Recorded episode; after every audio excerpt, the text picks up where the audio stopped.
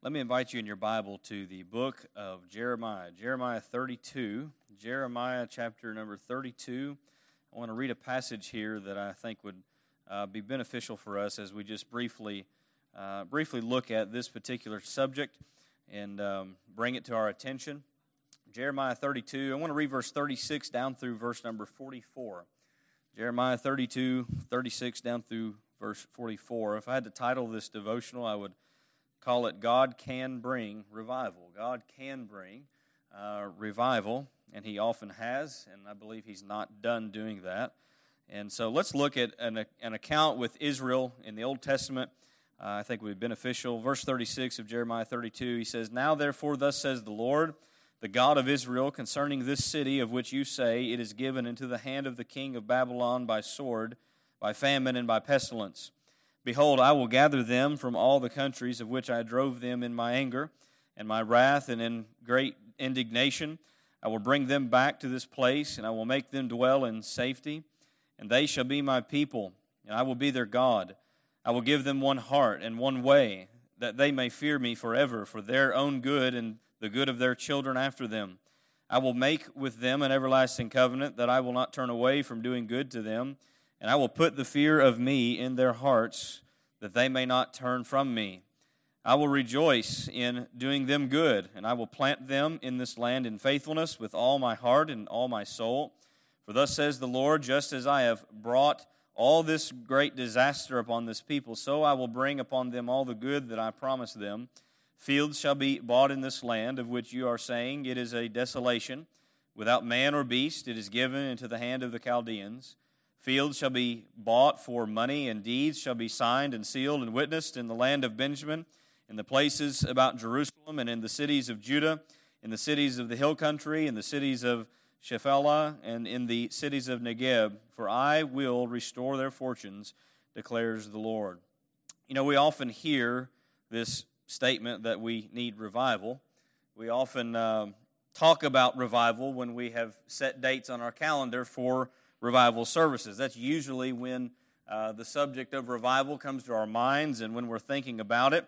And we tend to pray for revival when we know that those services are coming up on us, right? That's kind of when we focus in and we pray for revival because we have services that we've planned or a, or a conference that we've planned or something of that nature. But often we limit the focus of our need to revival to only those special times. There is the great need for revival throughout the year throughout each month. Week to week, there is this great need of revival. Now, revival is not necessarily something that we can plan, since it is of God's sovereign grace to bestow it when He desires to do so. But just as with anything in God's sovereignty, that is His prerogative. What is the prerogative of His people? The prerogative of His people is to pray and to obey and to seek His power and to seek His will to be done. And I believe our desire ought to be always for revival to permeate his people and his churches. And so, a month or so ago, some fellow brothers in Christ, pastors and local churches we know, we're acquainted with, they uh, put out to encourage all other local churches to engage in this very matter, to uh, plan to pray on this particular day specifically for this need of revival. And I thought it a worthy thing and needed endeavor for us in our own church to participate uh, with our fellow sister churches in this for tonight to pray for this specific need, uh, praying together for revival. And I think maybe some may think, well, this is kind of random, or maybe it's unnecessary. Well, I think it's very necessary as we look at the landscape of Christianity, uh, especially in our own nation, in our own, our own country. Uh, we, we, we look not very hard and we see a lot of carnality, we see a lot of worldliness, a lot of carelessness, a lot of comfort. And uh, you think about even your own Christian life. I think of my Christian life. Because when it really comes down to revival, I have to consider me. Because I'm the one that needs revived, as well as every individual Christian. Because local churches are made up of what? Individual Christians. And so it really is about a personal matter. Revival is a personal matter, something from the Christian with God in between them, and then it applies to the local church as well. And so we think about even our own local church. Are we at Lee Creek ever at a place where we don't need growth? We don't need repentance, where we've reached the limit to where we're just, all right, we're good. We're never going to reach that kind of spot, will we? We're in need of revival in various ways. And so we have to recognize that for our own selves. And so before we pray tonight, I want to just turn our attention to Scripture briefly and uh, recall some truth about this reality that God can bring revival. Because when we think about revival, often we, we may think that, well, that's sure, God, I'm sure He could do that, but we've probably never seen it. And so therefore we maybe think, well, we, it's not likely, right? Uh, maybe that's, that's the mindset when we think of revival that uh, is it something that really is viable, something that could come to pass? Well, I think when we consider the power of God and His providence, there's no doubt in my mind that God can bring revival. I don't have any doubt in that at all. And so I want to point out just a couple things here tonight. And the first one is this that God has brought revival in the past.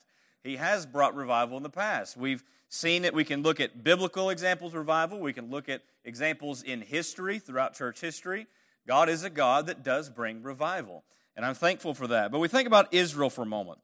Israel in this text, what's their condition? Well, they've been in rebellion and they're going into captivity. God has brought his chastising hand of judgment on them through Babylon.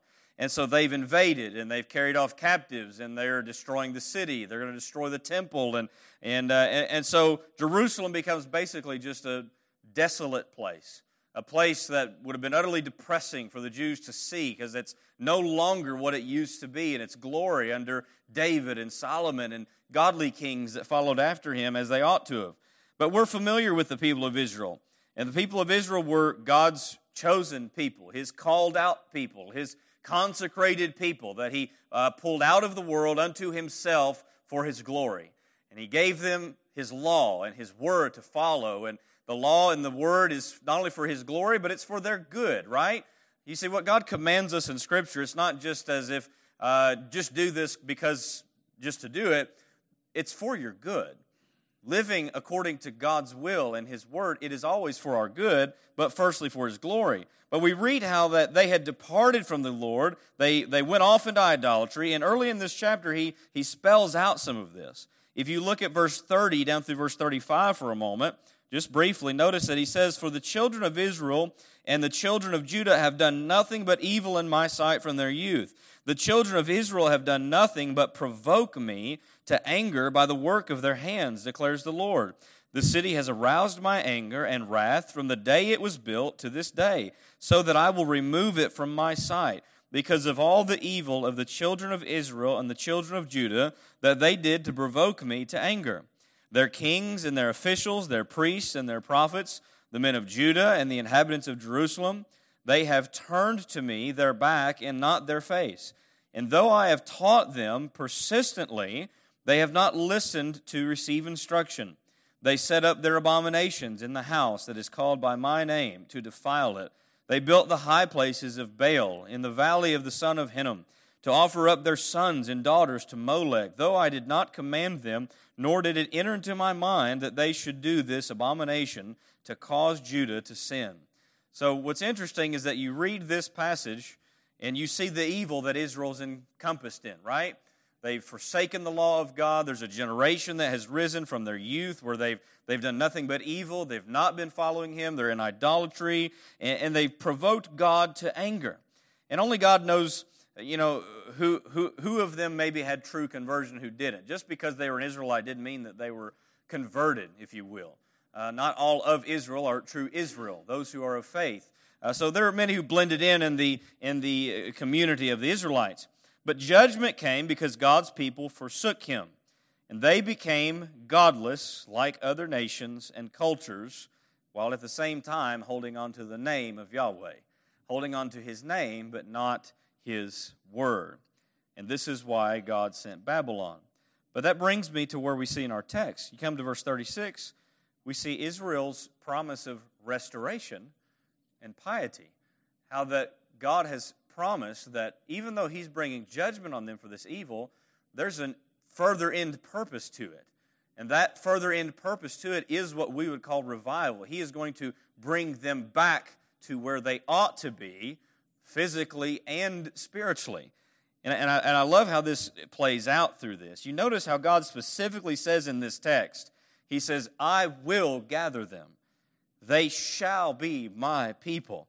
I will make in them an everlasting covenant. I will put the fear of God in their hearts that they may not turn from me. If anything does if anything spells sovereign grace, it's that right there. God says, I will do this. I'm going to work in their hearts and turn them to me. They will be my people. I will be their God. And so this is his, his sovereign prerogative of he's going to bring them back because he's not brought Babylon in just to eradicate them permanently, right? God has a covenant with his chosen people. And so he is doing this to purge them, number one, but also to purify them and bring them about to where they ought to have been because in their stubborn will, they had forsaken God. They had left off the word of God and they had gone away that uh, uh, uh they ought not to have gone. And so uh, we think about that concept, this reality of revival. We may say, well, I just don't know if that can happen. You know, you look at Israel in their day. Could they imagine being an Israelite and seeing Jerusalem as it was, devastated, the people carried away, people killed? Your hope would have been struck, struck into your core, right? Could this ever be brought back? Could we ever be actually the people of God again as we ought to have been? Jeremiah's shoes for a minute. Jeremiah is the faithful one in this text, right? He's the one who's preaching despite his persecution. Looking at it from a human standpoint, we think, I don't know that this could ever happen.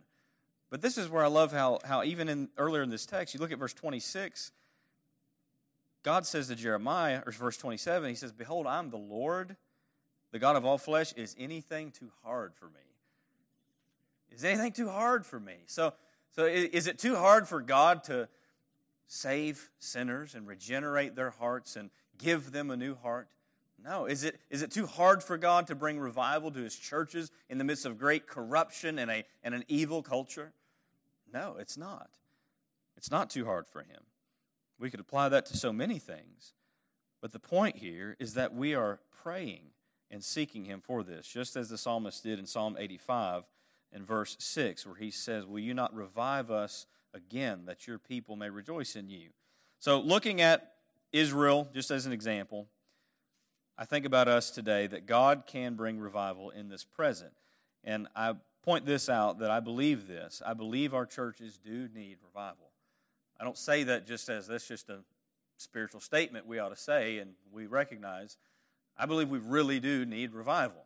Our churches do need revival, especially in this nation. You say, why? Well, as we look at the landscape of churches, churches are too easily conformed to the world around them. We're too easily conformed to the culture, too conformed to uh, uh, the way the world around us thinks. And what we find is that the way the world around us thinks, it slowly permeates inside the church. And then before you know it, the church is more like the world than they'll, they're not even going to recognize that. We can't recognize it, right? There's a reason Paul urged the church in Rome in Romans 12, 2, don't be conformed to the world, but be transformed by the renewing of your mind. Why did he say that? Because we're prone to conformity. We're prone to pattern after what's around us. So the church needs reformation and revival in this. The church, in many ways, has compromised the plain teachings of Scripture. The gospel today is very much watered down, isn't it? Repentance is very much lacking in the gospel and in the church. The nature and attributes of God, they are diminished.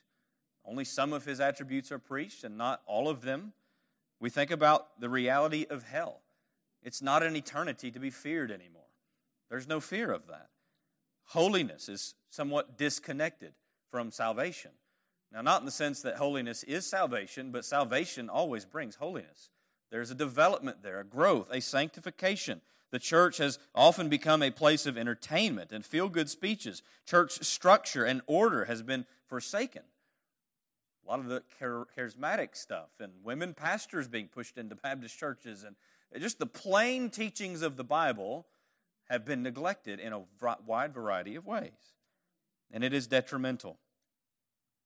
And I think the church largely has grown very comfortable in its state of Christianity. We are content with where we are in our Christian life and in our church life, and we don't really see a need for further development and growth and fervor for Christ. Let me read one example of this in Revelation. Revelation chapter 3, if you'll turn there with me. Revelation chapter 3. We're almost done. I tried my best to make this a very, very short devotion. But you know how preachers are, right? It's about like asking me to walk on water. I can't hardly do that. Revelation 3. I want you to, I want you to see this. I want to just make sure we have time for prayer because that's the that's the point. And I Bob brought this up to me before church and I 100% agree. I think that this is one of the weak spots of the church. Prayer. It's neglected. It's put off. It's not engaged in like it ought to be in the in the church. And so uh, look at look at Revelation 3. We we've we've uh, are aware about these seven churches and their letters, but this one sticks out to me in regards to this subject. The church of Laodicea, Jesus says to them, verse 15, I know your works. You're neither cold nor hot. Would that you were either cold or hot. So, because you're lukewarm and neither hot nor cold, I will spit you out of my mouth.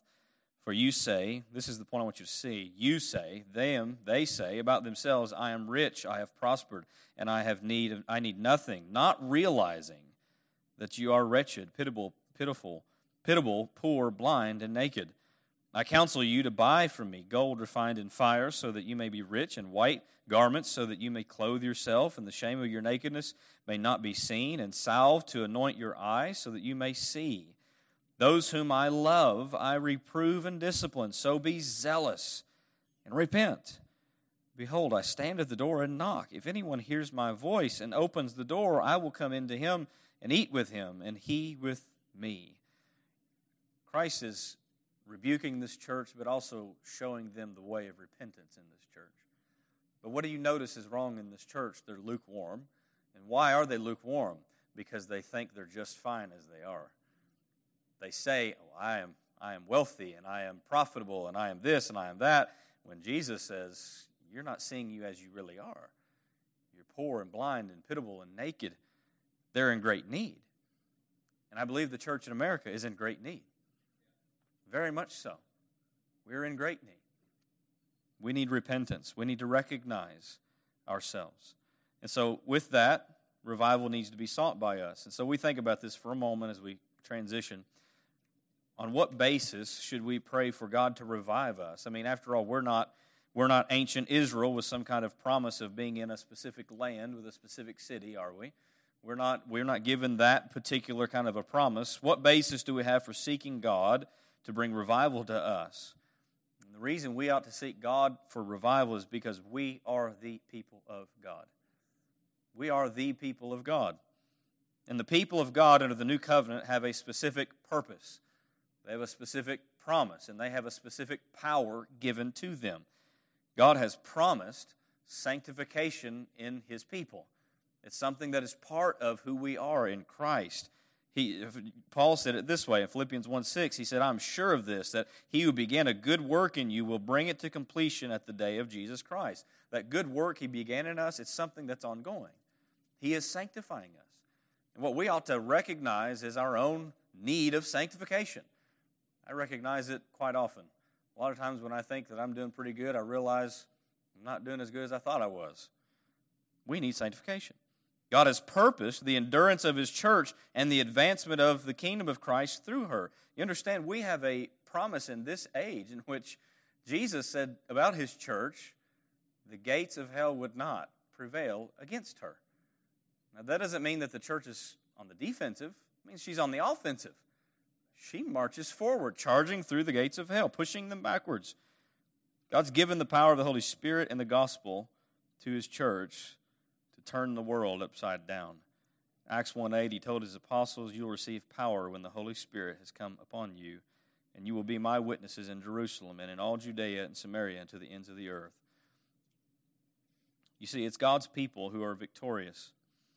And the church, understand, when we lose sight of who we are and why we're here, that is great evidence of our need for revival. And so this this time we're going to look at is, is, is a time to just band together and pray together this evening. And for revival, we need to beseech God Almighty because He is the source of revival. It's not in us, it's in Him. It's in Him. He's the Lord who can do all things. He can set our hearts aflame afresh with a deep love for Jesus and a close walk with Him. That's what we ought to want. We ought to desire that. let's seek Him on behalf of our own Christian life, on behalf of this local church, which we love and we want to prosper and be fruitful, and on behalf, on behalf of our immediate community and our nation. We have so much that we need to pray for in regards to revival